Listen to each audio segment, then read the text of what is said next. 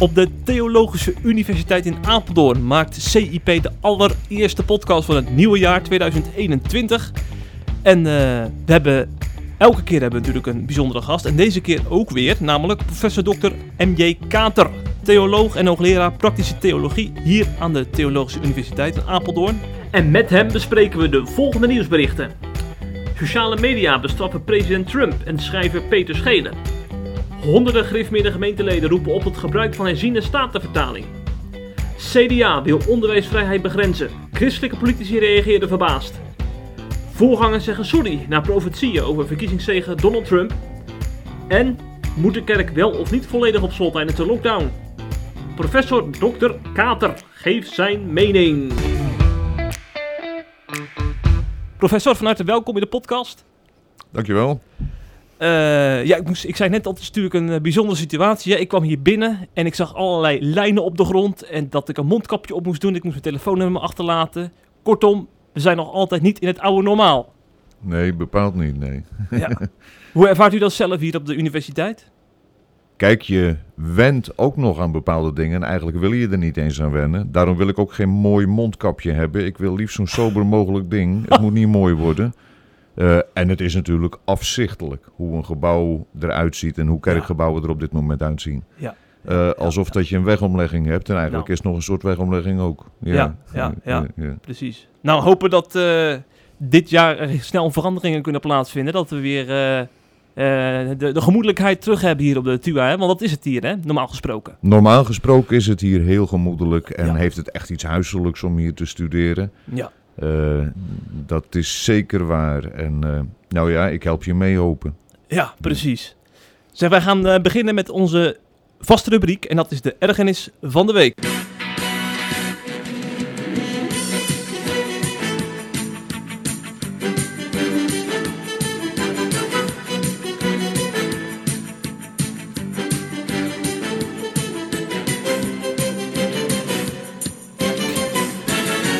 En ik ben natuurlijk heel benieuwd, uh, professor Kater, of u zich ergens aan gestoord heeft in het nieuws de afgelopen tijd.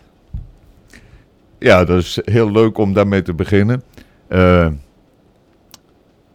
er zijn natuurlijk verschillende ergernissen. Uh, maar laat ik deze noemen, omdat die al wat langer speelt in de media. Dat is het gebruik van absolute aantallen zonder context. En of dat, dat komt omdat ik in het verleden wat aan wiskunde gedaan heb of er gewoon niet tegen kan. Maar ik vind het gewoon eigenlijk misleidend. Uh, er is een heel leuk boekje, How to Lie with Statistics. Uh, en als ik dan die absolute aantallen hoor, ook over oversterfte. En ik hoor niet wat de bevolkingsgroei geweest is. En ik hoor niet uh, dus een relatief getal. Ja, daar kan ik af en toe mij een klein beetje over opwinden. Ja, maar besmettingen en oversterfte, daar moet je een context, je moet er een verhaal bij vertellen. Ja, ja, ja. En zo'n verhaal is bijvoorbeeld dat we uh, nu in uh, deze golf veel meer kennis hebben dan in de eerste golf. Bijvoorbeeld, uh, je ziet veel meer mensen ventileren, je ziet veel meer dan mensen de, de rekening mee houden. is, is dat de context die u bedoelt, misschien, die er ook bij verteld moet worden? Ik bedoel eigenlijk gewoon de context van de getallen zelf. De getallen uh, zelf. Laat maar zeggen, binnen welk kader ga je deze getallen noemen? Hoeveel van ja, ja. de hoeveel en dat soort aspecten. Gewoon eigenlijk heel elementair. Heel wiskundig. Heel elementair rekenkundig. Ja. Uh, en dat er steeds meer meningen gegeven worden, heeft ook te maken met ons ongeduld. Je betrap jezelf er ook wel eens op dat je denkt. Uh, kon ik nu maar eens klip en klaar zeggen: dit of dat, dat is eigenlijk de beste weg die we moeten gaan. Hm. Maar zo simpel zijn de dingen niet.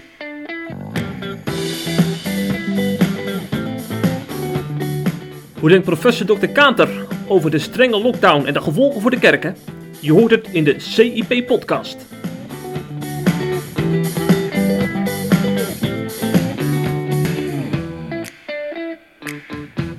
Nou, we nemen deze podcast trouwens op op uh, dinsdag 12 januari. En vanavond is er weer een persconferentie van uh, Rutte en de jongen.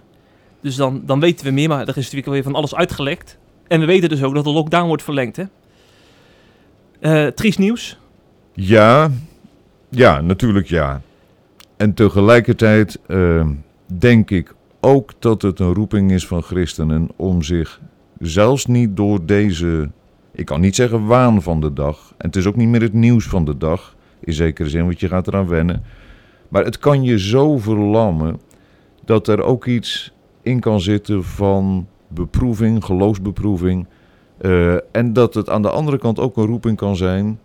eh, en het heerlijke dat je mag leven bij niet dit vergankelijke leven. En het leven wat dus omgeven is door de dood. eh, maar dat je des te meer hunkert en dat je des te meer dankbaar bent voor het feit dat er woorden van eeuwig leven zijn. En dan niet natuurlijk om te zeggen, oh dan ben ik onaantastbaar voor corona. Eh, tegelijkertijd is wel de christelijke boodschap dat er echt onaantastbaar leven is. En, en dat is toch wel iets heerlijks. En over, daarover eh, gesproken, dat is een mooi bruggetje, want daar gaan we het nu verder over hebben in ons eerste nieuwsitem. Eh want dat zijn natuurlijk de kerken. Daar wordt dat eeuwige leven waar hij het over heeft natuurlijk volop verkondigd hè, op zondag. En ehm, ook door dominee Huizer van de gereformeerde gemeente in Sliedrecht. Hij heeft een, eind vorig jaar heeft hij een opiniestuk gestuurd naar het Reformatorisch Dagblad. U heeft daarop gereageerd ook. En eh, deze dominee Huizer eh, reageerde op eh, onder andere minister Grappenhaus van Eredienst, die ook de kerken opriep om alleen die, ja, volledig digitaal te gaan, hè, om zo ook de coronabesmettingen tegen te gaan. En dan ga ik dominee Huizer even citeren, en dan ga ik u die reactie zo meteen voorhouden. Die dominee Huizer zegt dus in het Reformatorisch Dagblad... De besmettingspercentages die gelieerd kunnen worden aan kerkelijke samenkomsten zijn nog altijd laag. Denkt de minister nu echt winst te kunnen boeken in de bestrijding van het virus door de kerken op te roepen alleen online hun diensten uit te zenden? Ik kan me er niets bij voorstellen. En verderop zegt hij dan: Ik durf de stelling aan dat als men zich in de breedte van de samenleving net zo nauw- nauwkeurig aan de regels had gehouden als in de kerken, deze bes- besmettingsgolf er waarschijnlijk niet was gekomen. En ik vraag me dan af: heeft deze dominee een punt? Zijn de kerken het lichtend voorbeeld in deze coronacrisis? Ja, dat vond ik een beetje het lastige aan zijn hartekreet. En daarom heb ik ook wel erop gereageerd. Kijk, Ja. Grappenhuis deed een emotionele oproep. Eh, Mhm. En daar kun je wat van vinden. Dat je zegt, is dat wel het recht wat de minister heeft om met zoveel pathos te spreken... terwijl hij eh, daar eigenlijk geen rationele argumenten voor heeft. Eh, maar ik begrijp dat ergens vanuit zijn positie ook wel. Eh, tegelijkertijd is het wel een punt dat je niet kunt doen alsof kerken de bron of een heel grote bron van besmettingen zijn. Want dat is nog nergens gebleken. Nee. Eh, in de zin van eh, uitzonderingen daar gelaten, maar wel dat de maatregelen vrij nauwkeurig, soms zelfs zeer nauwkeurig, eh, nageleefd worden. Dus ja, hij mag dat noemen, maar ik vind een rationeel antwoord op een emotioneel appel vind ik niet zo heel sterk. Hm. En dan zeker niet dat je zelf er zo, dat we het zo goed doen. Dat hoef je nou net weer niet te zeggen. Want hier blijft weg, en daar is het gesprek dan ook verder over gegaan eh, in de krant. eh, het gaat juist om wat de kerk is. Niet een sector van de maatschappij, maar dat is iets eigens. Daar gebeurt iets heiligs. En ik had liever gezien dat hij daar een beroep op deed. Ook wat mij betreft met pathos. eh, dan dit soort rationele argumenten.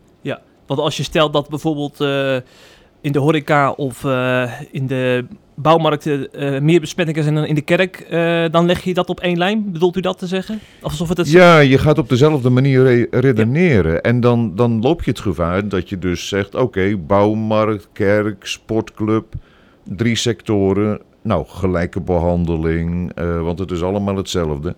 En ik denk dat je dus veel beter en veel nuttiger. En dat is ook wel een beetje wat natuurlijk pijn doet hè, bij je. Wij hebben blijkbaar niet meer als kerken in onze samenleving, kunnen we niet laten zien eh, wat nou het eigene is van een kerk vergeleken met een bouwmarkt. Hm. Zijn we misschien ook te veel consumenten geworden? Heeft het zo weinig zeggingskracht meer wat er gebeurt? Dus dat zijn vragen die je wel bezighouden. En Ja. ja, dat, dat moet ook maar, denk ik. Want als, als eh, mensen scherper hadden dat een kerk iets anders is dan een bouwmarkt, dan hadden ze misschien zich minder opgewonden over het feit dat de kerken nu een uitzonderingspositie hebben. Kijk, je moet natuurlijk oppassen om iemand altijd voor je karretje te spannen. En je leest natuurlijk altijd mooie dingen die goed bij je eigen mening Ja. passen. Dus je moet juist voor, je, voor tegenmeningen zorgen in je eigen opvattingen ook. Maar Rosanne Hertzberg in de column in het NRC eh, sloeg wel een spijker op de kop. Dat ze zei van ja, maar die mensen hebben blijkbaar iets. Het ging toen over stappost, hè? Ja. Eh, dat is heilig voor hen. Dat signaal, dat pikte zij en pikken anderen wel op. Hm. Ja, natuurlijk kun je er ook misbruik van maken en met een, eh, een hele ploeg eh, camera's te gaan staan en tellen. Eh, dan heb je geen oog voor het heilige. Nee. Dat is duidelijk. Hm, hm, Ja. laten we verder gaan met deze, dit opiniestuk van Huizen, want er staat natuurlijk nog veel meer interessants. Willen we solidair zijn met een wereld die nooit en te nimmer solidair zal zijn met de kerk? Of willen we trouw zijn en blijven aan Gods inzettingen, vraagt hij eh, zich af. Weliswaar met inachtneming van alle noodzakelijke regels om een veilige kerkgang te waarborgen. Soms lijkt het alsof de vrees voor negatieve pu- publiciteit ons zwaarder weegt dan het ver- veronachtzamen van Gods inzettingen. Ehm, in de reactie die u, hier, die u hierop gaf, had u het over een valse tegenstelling hè, tussen trouw zijn aan Gods inzettingen en solidair zijn met de maatschappij. Wat bedoelt u met die valse tegenstelling? Ja, je kunt je een dilemma op laten dringen, wat eigenlijk dus gewoon eh, nou ja, een vals dilemma is. Eh, even afgezien van het feit dat ik niet vind dat je moet gaan zeggen, nou als zij niet solidair met ons willen zijn, dan zullen wij het ook niet met hen zijn. Een beetje zo van eh, voor wat hoor wat of wat voor idee ook. Kijk, het gaat ermee om, je kunt en trouw zijn aan Gods, Ja. hoe noemde hij dat? Gods Eh, inzettingen. En solidair zijn met de maatschappij. En wat bedoel je met solidair zijn met de maatschappij? En dan omgekeerd ook. Ik vind het echt heel goedkoop als gezegd wordt: ja, we moeten maar met niet meer dan 30 mensen, of nu helemaal met helemaal geen mensen samenkomen, want dan zijn we solidair met. Dan denk ik, ja, wat is dit voor goedkope solidariteit? Dat is eh, solidariteit van het getal of van het eerste gezicht. Wezenlijk is denk ik, als je echt solidair bent met de maatschappij, zul je de nood van deze coronacrisis je aantrekken. Mhm. Ja, en dat is toch ook wat Huizer ook bedoelt. Dat, dat hij dat geestelijke aspect eh, ook mist in de analyse. Ja, precies, ja. Ja. ja. maar dat had ik dan bij hem ook graag. En daar hebben we op een heel vriendschappelijke manier, broederlijke manier zeker. met elkaar over gesproken. Dat Mm. hij juist ook wel dat geestelijke bedoelde. Ja. Maar misschien in de, nou ja, in de emotie en in hartekreet eh, zeg je niet altijd alles Ja. even afgewogen. Dat zou ik Ja. ook niet doen. Ja, ja, ja, ja. Vandaar dat hij dus gelijk ook met, nog met een vervolg kwam om dat nog even extra toe te lichten. Hè? Dan be- Ja. Toen begrepen we volgens mij ook beter wat hij daarmee bedoelde. Zeker. Want eh, in het vervolg schreef hij onder andere... eh, is het kom, ga met ons en doe als wij? Of is het stoor je vooral niet aan ons? Wij doen het wel net als jullie. Gingen vroeger in tijden van nood juist de deuren van de kerken niet open... en zelfs op last van de overheid? Laten we het nu niet wat al te makkelijk afweten... omdat we huiverig zijn voor de snoeiharde kritiek vanuit de samenleving... en daar ligt natuurlijk wel een vinger op de zere plek, deze dominee Huizer. Wat, wat is nou ons uitgangspunt? De samenleving of het woord van God? Ja. Alleen formuleer je het weer als een dilemma. Ja. eh, waar je dus eigenlijk niet uit zou kunnen komen. Kijk, eh, mooi om te zeggen, ja, vroeger ging het toch zo. Maar je moet ook heel erg oppassen om de huidige coronacrisis te gaan vergelijken met zomaar een gebeurtenis vroeger. Tweede Wereldoorlog bijvoorbeeld. Ja, dus ik, ik denk dat dat niet zo'n punt is. Maar ik, ik vind wel dat hij terecht eh, ons de vraag stelt. ehm, laten wij ons zo leiden door vreesachtigheid. Eh, en in plaats van liefde en bezonnenheid, om de woorden van Paulus maar te gebruiken. In de zin van, eh, juist als een kerk dan open zou zijn. En, maar ook een kerk naar buiten toe. Dus niet alleen maar de kerkdiensten. Maar die kerk is er voor de mensen in nood nu. Ja. Eh, ik denk dat dat de solidariteit is die we mogen hebben. En dat wij niet ons moeten laten leiden door wat dan op dat moment de publieke opinie eh, is. Punt. Ja. Eh, want dan ben je nog niet klaar met wat de publieke opinie vindt. Want die Hm. vindt ook nog wel wat over preken enzovoort. Zeker, ja, ja, ja, ja. Ja. En ik denk dan ook, eh, als we door die, onze publieke opinie laten leiden, dan heb je lege kerkgebouwen. En dan, dat, dat zal dan wel goed gevonden worden. Maar ik denk dat die lege kerkgebouwen kun je dan toch nu juist inzetten om, om slachtoffers van de coronamaatregelen bijvoorbeeld eh, te zijde te staan. Door een gebouw beschikbaar te stellen of door eh, pastorale medewerkers daar neer te zetten. Ik bedoel, dat, die, die gebouwen die, die kunnen we nou juist inzetten lijkt mij, die leeg staan. Ja, de, hele mooie dingen noem je. zodat een kerk ook functioneel is. En zodat misschien ook die drempel van de kerk ook wat lager is. En dat het dan in dat verband bijvoorbeeld ook veel minder vreemd is. Als die kerk de hele week open is en je kunt er gewoon binnenlopen. eh, dat daar dan zondags ook een aantal mensen zijn. Helemaal volgens het eh, protocol, bij wijze van spreken. eh, maar die het niet kunnen laten om te doen waarvan ze geloven dat het een heilige roeping is. Om samen voor Gods aangezicht daar te verschijnen. En ook de nood van de samenleving voor God te brengen daar. Ja, ja, ja. Want ik heb nog wel eens een beetje het idee dat in deze discussie het vooral lijkt te gaan om de erediensten. Hè? Van hoe houden die draaiende in deze tijd? Terwijl een kerk toch veel meer is dan dat alleen die, die paar, paar eh, die twee of drie diensten die op zondag eh, op het programma staan. Ja, helemaal mee eens. Tegelijkertijd hoor ik ook wel eens andere dingen. Dat van, nou ja, weet je, het gaat... eh, en dan wordt Jacobus 1 het laatste vers erbij gehaald. Weduwen en wezenbezoek en hun verdrukking, dat is de ware godsdienst. En dat is zo. Maar dat kun je dan niet als argument gaan gebruiken. Dus ja, we hebben misschien wel eens te veel gewicht gehangen aan die erediensten. Eh, het gaat om wat mijn collega Hans Schaefer uit Kampen bronpraktijken noemde. Hm. Eh, en het gaat wel ergens over, over een eredienst. Dus ik heb ook wel zorg over... hebben wij eigenlijk soms te weinig beseft wat een eredienst is, ook gewoon theologisch gezien. En is het toch een beetje onsamen zijn geworden en is het vooral toch sociologie wat eigenlijk een eredienst is gaan bepalen in plaats van theologie, als ik het even Hm. kort door de bocht formuleer. Ja, ja, ja. Nou, ik ben heel benieuwd eh, hoe de kerk er over een paar maanden voor staat. Want laten we toch hopen dat er dadelijk een keer versoepelingen zijn. En dat we dan niet bij 30 mensen in de kerk zitten, maar misschien wel met 100 of 200 of 1000. Ja, Op Euro kan dat bijvoorbeeld, of in Ja. Barneveld. laten we het hopen Ja. eh, dat dwars door de coronacrisis heen niet iets zichtbaar wordt van wat misschien onder de oppervlakte toch al gaande was. Eh, en wat je dan tot de schrikbarende ontdekking brengt van hé, hey, waar zijn ze? Ja. En Ja. het gemak eh, waarmee dan een kerkdienst beperkt wordt tot het luisteren naar een preek, ja, dat is geen kerkdienst. Maar we hebben boter op ons hoofd, want misschien hebben we wel te veel gezegd. Ja? In de kerkdienst gaat het om de preek, punt. Hm. En dat is te kort. Dat is te kort, ja. ja. U preekt toch eh, elke, elke zondag of regelmatig? Elke zondag. Elke zondag zelfs. En dan eigenlijk in principe gewoon twee keer, ja. Ja, ja, Eh, ja. Daar, ook, daar merk je ook iets van. Dat, dat, dat beïnvloedt zo je hele bestaan in je leven. En natuurlijk kun je ja, dat is je vak, tussen aanhalingstekens. Maar het heeft toch ook iets eigens. En het lastige is, meetbaar is dat niet, maar merkbaar wel.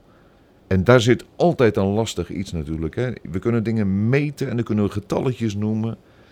Eh, en je kunt gaan redeneren als brugman. Maar er is ook nog zoiets als het geheim van het heilige, het geheim van het werk van de Heilige Geest, het geheim van de gemeenschap die hij sticht, eh, waarbinnen je je plek inneemt. Ja, dat krijg je maar niet even op formule. Nee, nee, nee. En dat is iets heel anders dan eh 300 views op YouTube. Ja, dat denk Ja. ik wel, ja. Ja, Zeker. Ja.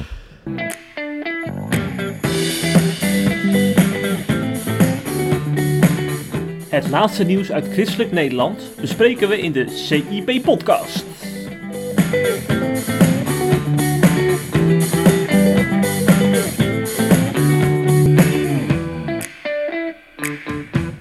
Ja, we kunnen natuurlijk niet om de social media heen, want die stonden nogal centraal in het nieuws de afgelopen week. Eh, allereerst natuurlijk vanwege de wereldleider nog tot eh 20 januari, hè, want dat is Donald Trump nog altijd. Hij zit nog in het Witte Huis. En hij werd natuurlijk geblokkeerd op Facebook, Instagram en Twitter. En vooral Twitter is toch wel eh, eh, baanbrekend, want daar is een permanente ban gegeven aan de heer Trump. En met zijn meer dan 80 miljoen volgers heeft natuurlijk nogal grote gevolgen.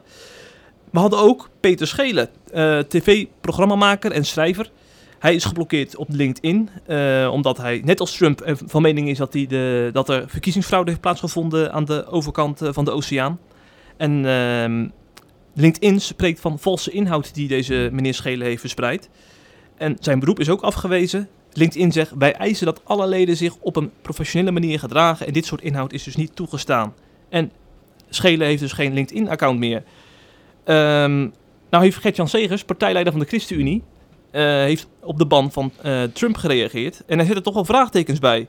Hij begrijpt dat eh, Twitter een bedrijf is en vrijheid heeft om huisregels in vrede te bewaren. En dus ook Trump de toegang te ont- ontzeggen tot zijn winkel. Maar hij zegt, trek dan wel één lijn, zeker in een regio dat snakt naar vrede en waar een land en leider in woord en daad constant haat zaaien. En dan verwijst Segers naar een tweet van Khamenei, dat is de hoogste leider van Iran, die in tweets ook regelmatig heeft opgeroepen om Israël van de kaart te vegen. En er zijn ook Twitter-accounts van Erdogan van Turkije en Maduro, president van Venezuela. Onder zijn leiding zijn meer dan 3 of 4 miljoen mensen het land uitgevlucht. Wordt er dan, ehm, wordt er dan hypocriet gehandeld door Twitter, vraag je je af, hè? Heeft Segers hier een punt door te zeggen dat Twitter één lijn zou moeten trekken? Ja, ik vind dat hij dat wel mooi aan de orde stelt. Kijk, gevoelsmatig heb je natuurlijk zoiets. Laat Trump alsjeblieft geblokkeerd worden. Ja. Met de onzin en de oproepen die hij gedaan heeft. En dat past dan natuurlijk goed. Het antwoord van Twitter, daar heb je de neiging om bij te applaudisseren. Tegelijkertijd, als je even verder denkt, dan denk je: ja, wat is dit voor ethiek die hierachter zit? Zit daar wel een ethiek achter? Of is dat toch gewoon eigenlijk. eh, nou ja, een bedrijf mag dat doen, zegt uh, Zeger terecht.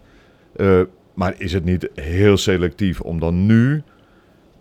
en dan denk je een klein beetje van: past dat ook eigenlijk het best bij het bedrijf? Is dat ook het best voor je toekomst van je bedrijf? Dat je nu dan Trump maar even blokkeert.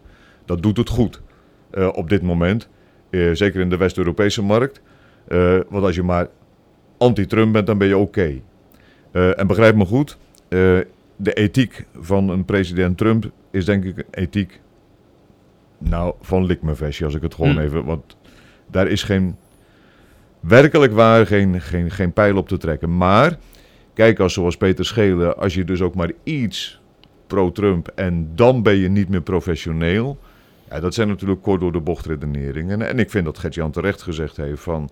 Nou, dan zijn er nog wel meer accounts die je kunt blokkeren. En bovendien kun je, maar dat is dan een beetje mijn afwijking... Ik heb niks met Twitter, eh, met 140 tekens. eh, en dat roept ook een heleboel polarisatie op.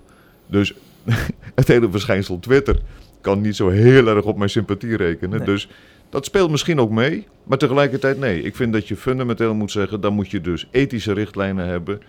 Eh, en dan moet je helder zijn wanneer blokkeren we wel en wanneer niet. En nu is het een gepaste, eh, maar ook wel een beetje vrij willekeurige actie Ja. van blokkeren.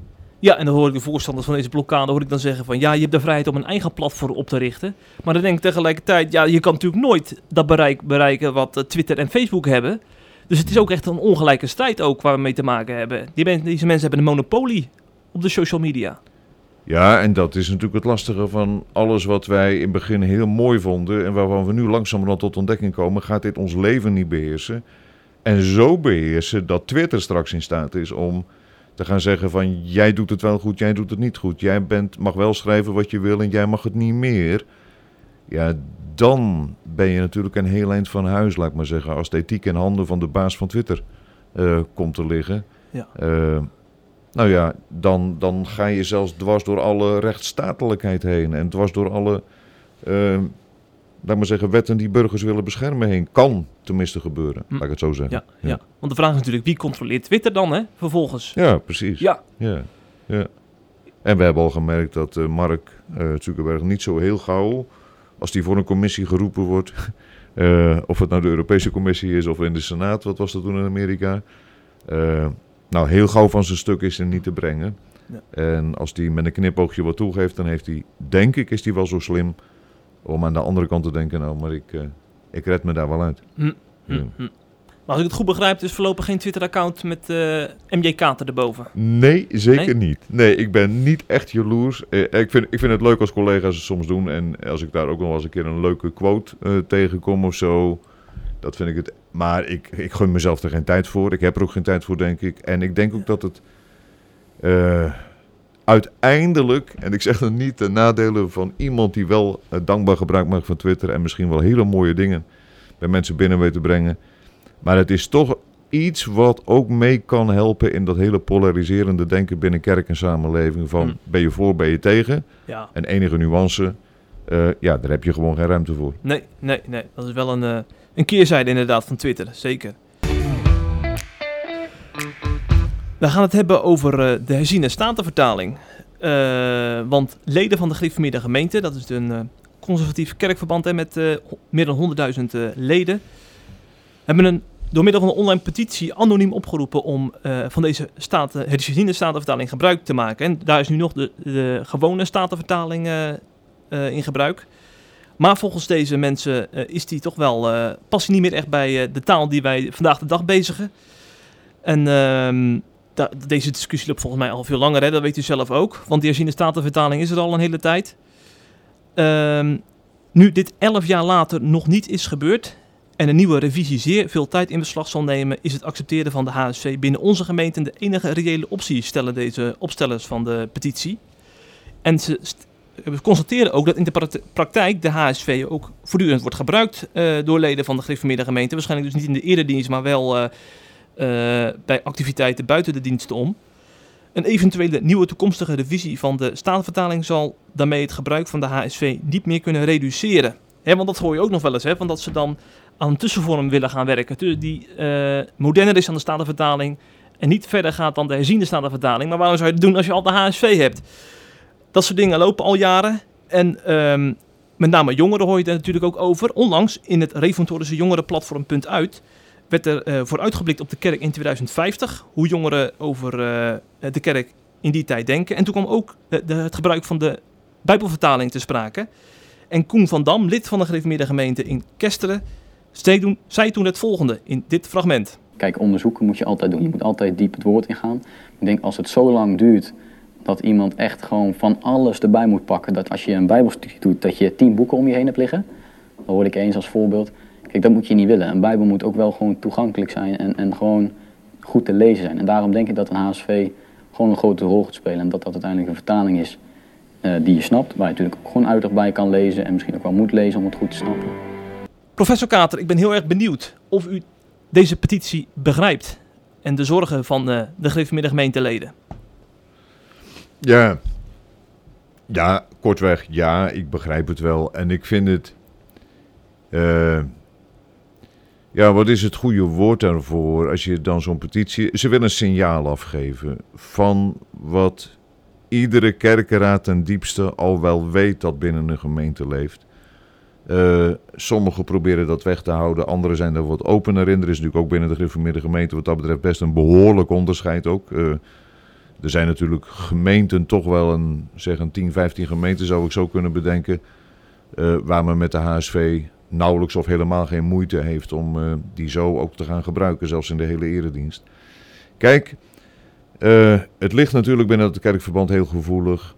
Ik vind naar jongeren toe, geef ze alsjeblieft niet die dwaze redenering mee van ja, als je een echte oude statenvertaling hebt, dan heb je de Bijbel. En als je de HSV hebt, eh, dan is maar een waterig aftreksel ervan. Want dat soort geluiden, daar help je niet mee. En het is niet waar ook. Ik vind, eh, ook als het gaat over ben je waarachtig, dan moet je wel weten wat je zegt. En als je uit de beste bedoelingen, omdat je... Kijk, mijn ziel heeft ook leren ademen met de gewone oude statenvertaling. Dus in het begin, als ik de HSV las, las ik ook wel eens gewoon een tekst op de oude manier. eh, dat je je betrapte op van, nou ja, dat zit zo in je hoofd, in je hart. Dan lees je hem eigenlijk, eh, terwijl het anders in de tekst voor je staat. Dus emotioneel begrijp ik die binding best wel. Maar sluit je ogen niet voor het feit dat voor jongeren het echt een heel moeilijke taal is. Zeker als je hem nog compleet met naamvallen hebt en zeker als een heel aantal woorden nog niet eens vervangen zijn. Laat een willekeurige jongen een keer een tekst lezen op catechisatie. En zes, zeven van de tien struikelt over zijn woorden en leest het voor alsof het Russisch is. Eh, dan moet je niet van die makkelijke praat doen van ja, computertaal kunnen ze ook leren, dus dit kunnen ze ook leren. De vraag is ja, moet dat dan? Moeten ze in naamvallen leren spreken? Eh, moeten ze gewoon die ingewikkelde zinnen van Paulus, mogen die echt niet een klein beetje in stukjes gehakt worden om het leesbaar te maken? Eh, en gun deze kinderen alsjeblieft een Bijbel in hun leesbare taal. En ik vond het wel mooi dat vorig jaar zomer, eh, over een soort eh, visie van 2050, hoe het met de kerk zal zijn, ook een aantal collega's uit gewoon behoudende kerken die zeiden ja, dan zal rond 2050 de HSV toch echt onze Bijbel zijn. Of, zoals collega Hoek van de Haag, eh hersteld voor een seminarie eigenlijk pleiten voor, laten we dan nog maar een keer gewoon echt nog eens grondig een vertaalproject aangaan. Nou, dat is hoog gegrepen. Je kunt je afvragen of dat licht in de HSV nodig is. Maar goed, eh, de suggestie wel van laten we alsjeblieft voor de komende generatie zorgen dat er een leesbare Bijbel is. Ja, ja. Ik ben natuurlijk wel heel thuis. eh, u waarschijnlijk heeft u ook een nageslacht. Jazeker. Welke vertaling eh, daar han- hanteerbaar is. Ja, weet je, je merkt dat gewoon ook. En ik, ik vind het ook heel begrijpelijk dat de generatie die nu opgroeit, dat die vanzelfsprekend eigenlijk grijpt naar de herziende statenvertaling. ja, toch wel. Omdat het gewoon ook een heel eh, betrouwbare vertaling is. Het is natuurlijk ook heel opvallend en dat weten de mensen ook wel die gewoon de statenvertaling lezen en de kanttekeningen erbij. In de herziende statenvertaling is bijvoorbeeld herhaalde keren gekozen voor wat in de kanttekeningen stond. En dat is nu in de hoofdtekst terechtgekomen. Ja, daar is helemaal echt niks mis mee. En natuurlijk, iedere vertaling kent gebreken. Hm. Ook de HSV en iedere andere vertaling ook. Maar dat is eigen aan vertalen. Dus dat kun je niet een bepaalde vertaling aanrekenen. Ja, ja. En ik zou zeggen, anders lees je toch gewoon verschillende vertalingen naast elkaar. Dat zie je Ja. ook wel eens mensen doen. Van, eh er zien nog eens nieuwe inzichten ook hier en daar. Ja, dat is heel leerzaam. En ik, ik zou het ook zeker aanmoedigen. Maar ehm, je hebt ook jongeren die lezen een ramp vinden. Ja. Eh, ik heb ook wel eens in de preek gezegd, ja, als je van de Heer gaat houden, dan ga je ook de Bijbel lezen. En iemand kreeg het er een beetje Spaans benauwd mee, want die vond lezen een ramp. Toen heb ik gezegd, neem dan de apps die er zijn, dan hoor je de Bijbel. En dat is eigenlijk nog mooier, Hm. naar de Bijbel luisteren. Dus er is genoeg op dat gebied. Eh, maar alsjeblieft in een taal die ook bij hem binnen kan komen. Laten we hopen dat de Bijbel, in welke vertaling dan ook, ook leidend is bij het CDA. Hè? Eh, want het CDA eh, is natuurlijk de, al- altijd de grootste christelijke partij die we kennen in ons land. Regeringspartij ook. En eh, onlangs werd hun verkiezingsprogramma eh, gepresenteerd. Eh, daar was wat gedoe over hier en daar, ook weer op de sociale media. Want er werd een passage uitgelicht die is aangepast. Een opvallende passage over de vrijheid van onderwijs. En ik lees dan eerst eventjes de geschrapte pa- passage voor. De ruimte voor bijzondere scholen beschermen om zelf invulling te geven aan het onderwijs op basis van godsdienst en levensovertuiging. Die passage is aangepast. De nieuwe tekst luidt nu als volgt. De vrijheid van onderwijs staat onder druk en wordt steeds verder ingeperkt. Wij staan pal voor de vrije keuze van ouders om de school te kiezen die past bij de opvoeding van hun kinderen, zoals staat in artikel 23 van de Grondwet. En dan een hele belangrijke zin. Maar dit artikel van de Grondwet mag geen vrijbrief zijn voor intolerantie of inperking van elkaars rechten op scholen. Ja, dat is eh, vooral die laatste zin. Daar zijn nog wel wat eh, christelijke politici van andere partijen over gevallen. Eppo Bruins, Bruins van de ChristenUnie schrijft: Ongelooflijk. Beschermen, beschermen ruimte voor bijzondere scholen om invulling te geven aan onderwijs op basis van godsdienst of levensovertuiging wordt, als het aan de CDA-bestuur ligt, geschrapt uit het verkiezingsprogramma. En Roelof Bisschop waarschuwt voor een knieval van het modieuze en politiek correcte gelijkheidsdenken. Want dat zit er volgens hem achter, achter deze eh, wijziging van eh, het verkiezingsprogramma. Kater, eh, begrijpt u de eh, kritiek van Bisschop en Bruins op de aanpassing? Ja, weet je, eh, toen ik dit nog weer een keer las, ehm, en daar vorige week voor het eerst van hoorde, dacht ik, wat, wat is dit nu? Ook die zin zelf was zodanig al. Hè? Ik begrijp ze wel, want als het gaat over dit artikel van de grondwet, mag geen vrijbrief zijn voor intolerantie. Ja. Ja, dan kun je de koppeling leggen met wat geschrapt is, dat op basis van godsdienst en levensovertuiging dus bepaalde meningen ten beste gegeven worden op bepaalde bijzondere scholen, die men niet welgevallig is. En men is dan onze samenleving, eh, publieke opinie. Kijk, wat ook heel merkwaardig is, de vrijheid van onderwijs staat onder druk en wordt steeds verder ingeperkt. Wie doet dat? Ja, dat is een goede vraag. Dat worden, dat is een passieve vorm, maar er is wel een actor. En dat is dan, als je niet oppast, wordt dat straks de overheid die. En het is allemaal gelukkig nog ver weg. En ik wil niemand in het verdachte bankje neerzetten. Eh, maar er stond pas in het blad Wapenveld, daar kun je meer mooie artikelen lezen, maar van eh, professor Ger Groot. Een artikel over artikel, eh, artikel 1 van de grondwet waar ook in passieve vormen gesproken wordt. En hij benadrukt, dit is voor de staat.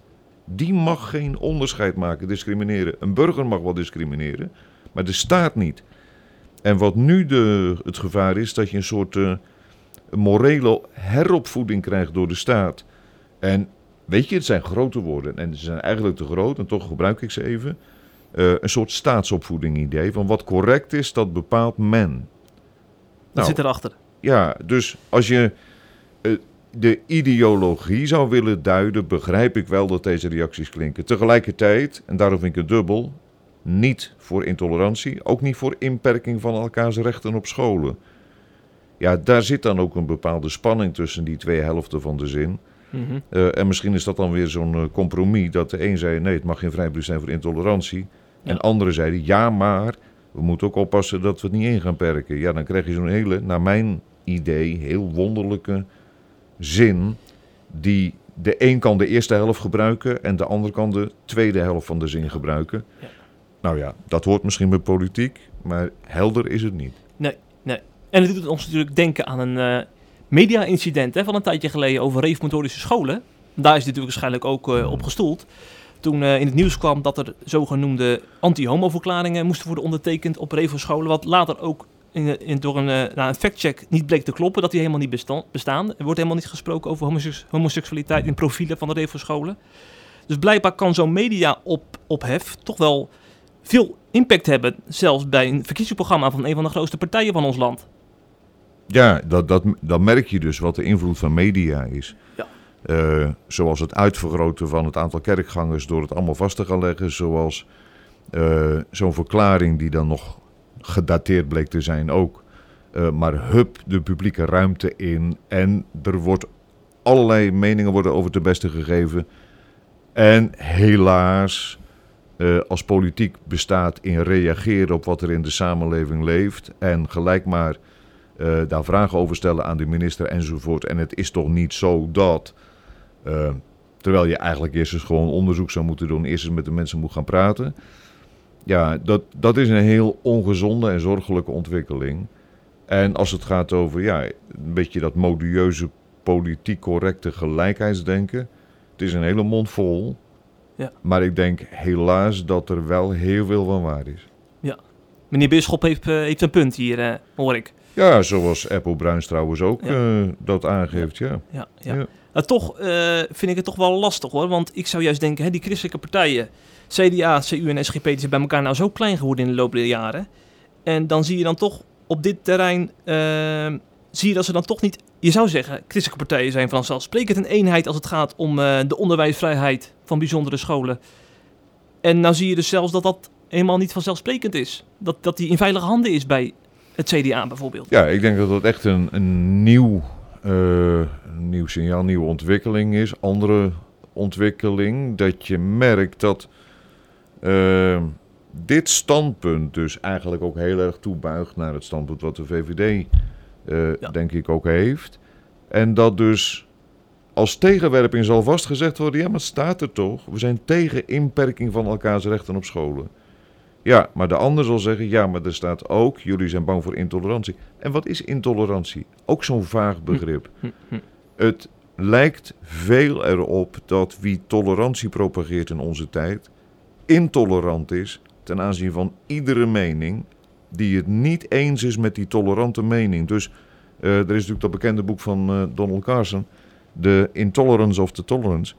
Uh, maar dat is wel zo, de intolerantie van de tolerantie. Ja. Ja. U heeft ook nog een keer een boek over tolerantie geschreven. Ja, dat is waar ook. Ja, voor de SGP. Ja. ja, ja, ja. ja, ja. Zeg, we hebben nog één nieuwsitem te gaan. En daarvoor gaan we toch weer naar de andere kant van de oceaan, namelijk de Verenigde Staten. Lijkt wel, we lijken wel een beetje in het buurland hè, van de VS, want we hebben er zo vaak over uh, de laatste weken weer. Uh, maar daar hebben we natuurlijk onze evangelicals, hè, de conservatieve christenen, die uh, in meerderheid op Donald Trump hebben gestemd. En die werden in bepaalde mate ook wel beïnvloed door christenen die geprofiteerd hebben, zo gezegd. Die hebben dus voorspeld dat Trump aan zijn tweede termijn zou kunnen beginnen dit jaar. Namelijk door de verkiezingsoverwinning uh, te behalen. En een van die voorgangers die dan bijvoorbeeld profiteert, zei dan... Uh, om half vijf vanochtend zei de heer tegen mij... ik zal jouw president een tweede termijn laten winnen. En vervolgens wordt dat in de gemeente gedropt, zo'n zo'n profetie. En wordt dat dus voor waar aangenomen... En dat is echt heel veel gebeurd. Daar zijn ook veel columns over verschenen. Uh, en nu zijn er twee voorgangers die hebben hun spijt betuigd daarover. Jeremiah Johnson en Sean Bowles. Die hebben een fout toegegeven. Uh, zo zegt uh, Johnson, zegt, ik wil graag beleiden dat ik verkeerd heb geprofiteerd over de tweede termijn van president Trump. Ik weiger de gemeente de schuld te geven voor, door te zeggen dat het niet is gebeurd, omdat ze te weinig hebben gebeden. En die Bols zegt, ik blijf voortaan bij politieke profetische woorden vandaan en wil groeien in het volgen van Jezus. Nou, dat zijn toch wel wijze lessen die deze heren hebben geleerd. Maar ik vraag me dan toch af in hoeverre deze profetieën überhaupt serieus te nemen zijn. want ja, in Nederland zijn we natuurlijk niet echt mee gewend hè, dat, dat een, een, een christelijk gereformeerde profiteert over de overwinning van, van de staai. In Amerika schijnt het dus wat gebruikelijker te zijn. Ja, yeah, dat is een mooi voorbeeld wat je geeft. Nee.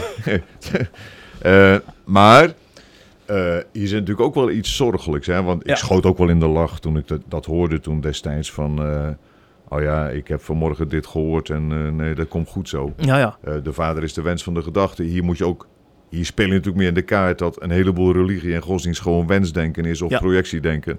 Eh, en, en dat vind ik eigenlijk het kwalijke ervan. Ik vind het sierlijk trouwens, eh, dat ze het siert. Eh, dat ze daarop terugkomen en daar ook gewoon eh, schuld over beleiden. Dat, dat vind ik echt en sieren. Het is ook niet profetisch hè, om dit soort dingen te zeggen. Een profeet die ontvangt inzicht vanuit het woord over de tijd waarin wij leven. Die ontmaskert dingen. Leidt daar zelf onder. Eh, dit lijkt op een beetje op de goedkope manier van een profeet. Is een eh, soort eh, waarzegger, een soort eh, voorzegger. Ja, dat is de meest goedkope profetie die er is. Kijk, ik sluit niet uit dat de Heilige Geest soms, dat heb je natuurlijk in het verleden ook wel, ook wel heel gereformeerde kringen, dat er mensen toch bepaalde aanwijzingen kregen, maar dat is dan toch vaak niet zo heel concreet van toen en toen om zo laat heb ik gezien dat. Ja. En dan heel concreet ingevuld. Dan gaat het toch vaak wel om gebeurtenissen, eh, ontwikkelingen duiden. eh, en ik denk dat we er echt behoefte aan hebben. En ook voor mijzelf, laat maar zeggen, dat je eh, ook zoiets ontvangen mag. En dat je daarom verlegen bent als kerken ook. Van om de tijd te duiden in het licht van het woord van God. En zo ook met wijsheid te kunnen spreken. Ja, ja, ja. Zoals natuurlijk ook de, de profeten uit het Oude Testament kennen. Hè? Die we- wezen op het verval van het Joodse volk. En al eh profeteerden over een ballingschap bijvoorbeeld naar Babel.